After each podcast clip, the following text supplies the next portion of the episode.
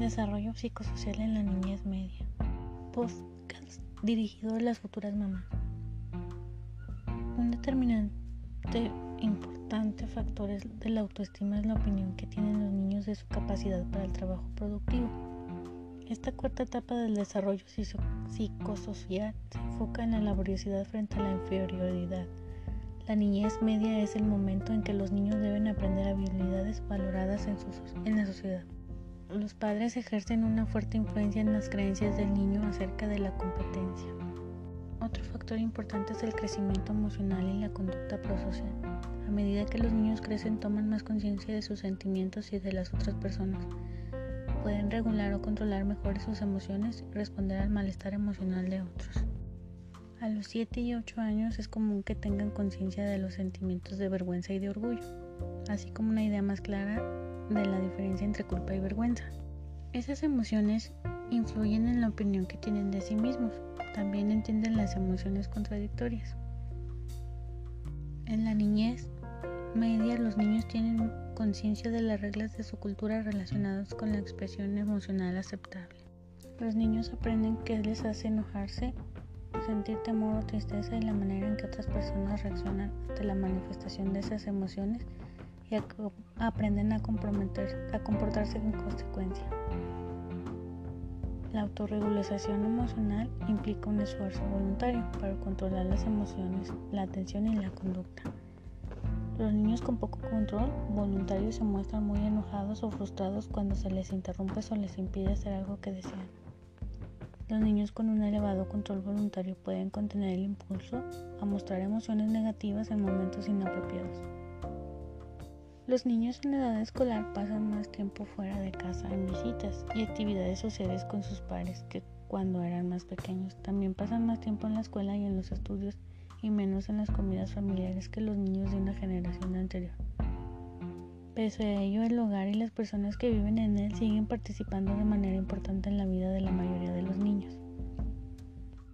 Para entender al niño en la familia es necesario examinar el ambiente familiar, su atmósfera y estructura. A su vez, estos son afectados por lo que sucede más allá de las paredes de la casa. De igual manera, la cultura también define los ritmos de la vida familiar y los roles de los miembros de la familia. Las influencias más importantes del ambiente familiar sobre el desarrollo de los niños provienen de la atmósfera del hogar. Un factor que contribuye a configurar la atmósfera familiar es si la familia brinda apoyo y es cariñosa o si está cargada de conflictos.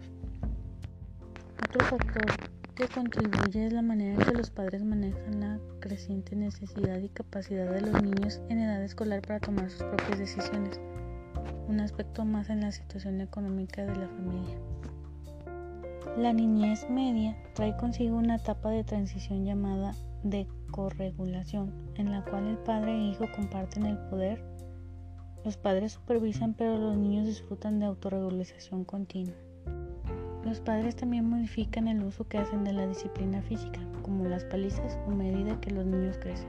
Por lo general, el uso de un castigo corporal se asocia con resultados negativos para los niños.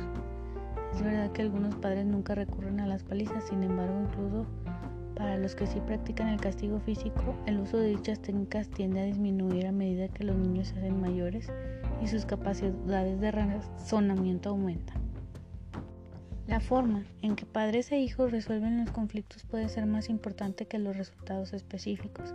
Si el conflicto familiar es constructivo, puede ayudar a los niños a comprender la necesidad de contar con reglas y normas. Y también aprenden el tipo de problemas por los que vale la pena discutir y las estrategias que pueden funcionar. Sin embargo, a medida que los niños se acercan a la preadolescencia y sus esfuerzos por la autonomía se hacen más insistentes, es común que se deteriore la calidad de solución de los problemas familiares.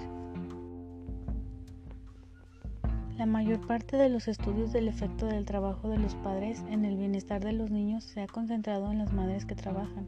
En general, entre más satisfecha esté la madre con la condición laboral, más eficaz puede ser como progenitora. Sin embargo, el efecto del trabajo de la madre depende de muchos otros factores, entre los que se encuentran la edad, el sexo, el temperamento y la personalidad del niño, el hecho de que su trabajo sea de tiempo completo o de medio tiempo, la razón por la que se trabaja, si recibe o no apoyo de su pareja o si no tiene pareja, la posición socioeconómica de la familia y el tipo de cuidado que recibe el niño antes y después de la escuela. Las madres solteras tienen que trabajar para evitar un desastre económico. La forma en que el tiempo que dedican al trabajo afecta a sus hijos puede depender del tiempo y energía que le quedan para dedicárselos y el tiempo de modelo que ella es para sus hijos. Una buena supervisión de los padres sobre sus hijos puede ser más importante que el hecho de que la madre trabaje por un salario. De ser posible, un trabajo de medio tiempo es preferible a uno de tiempo completo. Una minoría de niños en edad escolar y adolescentes tempranos cuidan de sí mismos de manera regular, en casa sin la supervisión de un adulto. Este arreglo solo es aconsejable para niños mayores que sean maduros, responsables, ingeniosos y que sepan cómo ayudar en, la, en alguna emergencia. E incluso entonces, solo así uno de los padres puede estar en contacto por teléfono. Los niños pobres son más proclives que otros a tener problemas emocionales o de conducta, y su potencial cognitivo y rendimiento escolar se ven incluso más afectados.